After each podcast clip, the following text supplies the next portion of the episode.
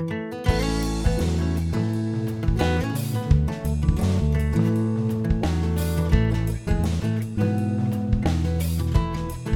everyone, it's Aunt Fernita. Today's story is called Jesus the Servant.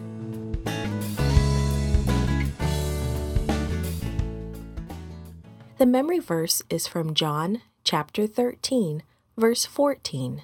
It says, Now that I, your Lord and teacher, have washed your feet, you also should wash one another's feet. Today's message is We show God's love when we serve others. Do some chores you have to do seem unpleasant? Jesus did one of those jobs for his disciples. He wanted to show his disciples how much he loved them and how they should serve others. Jesus and his disciples had gathered to celebrate Passover.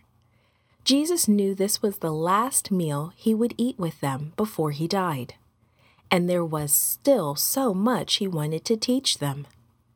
His disciples could feel that something was about to happen but they were expecting Jesus to take the throne and to become the ruler of the country. They were waiting for him to set up a kingdom on earth, and each wanted the very best place in it. Each one of them believed he deserved the most important position. In those days, a servant usually washed the guests' feet before dinner, especially an important dinner like the Passover and everything was there in the room where they had gathered the pitcher, the bowl, the towel. Everything except the servant. Dinner was ready. If someone would just come and wash their feet, they could begin the Passover feast. The room grew quiet as they waited. Uncomfortably quiet. None of the disciples would look at the others. Each one of them knew what needed to be done, but none of them would do it. I'm not going to do the work of a servant, each one probably thought. After all, I deserve the most important job in Jesus' new kingdom. I am not going to get down on my knees and wash the others' feet. Jesus knew what his disciples were thinking. He desperately wanted to teach them that his kingdom was built on love. The way to show his love to others was to unselfishly put others first. Jesus' disciples had spent three years with him, but they still had not learned the most important lesson. Greatness in God's kingdom comes through humble service to others. So Jesus gave them one last example. Quietly, he got up from the table and took off his coat. He wrapped the towel around his waist. He poured water into the bowl. Without saying a word, he began to wash the disciples' feet. He didn't lecture, he just did the job they each thought they were too important to do.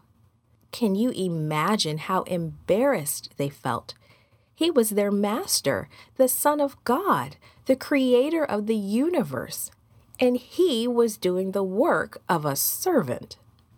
It was more than Peter could bear.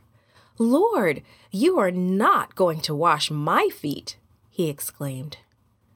If I don't wash you, you have no part with me, Jesus replied. Jesus was washing more than the dust from his disciples' feet. He was washing away their pride and selfishness. He was teaching them to serve one another. He was showing them how to reach those to whom they would soon be preaching the good news. Jesus finished and sat down. Do you understand what I have done for you? He asked his disciples. Now that I, your Lord and teacher, have washed your feet, you also should wash one another's feet. I have given you an example. You should do as I have done for you. Serve others, Jesus was saying. Don't be ashamed to do anything that will show my love. Humility is a sign of greatness. That night, Jesus' disciples learned a lesson they would never forget. Jesus wants us to learn that lesson too. When Jesus was finished, he gave another promise. He said, I will not have another service like this until I share it with you in heaven. Someday we will all be with Jesus, and we will share in that special service. But for now, Jesus wants to help all of us live a life of helpfulness to others. That's one way to show God's love to others. Created and produced by Falvo Fowler. This podcast is read by Franita Buddy Fullwood for Gracelink.net. Animation and artwork by Giogo Godoy. Audio is post produced by Faith Toe at Studio El Piso in Singapore. The theme music is by Clayton Kinney. The audio engineer was Maurice Bailey.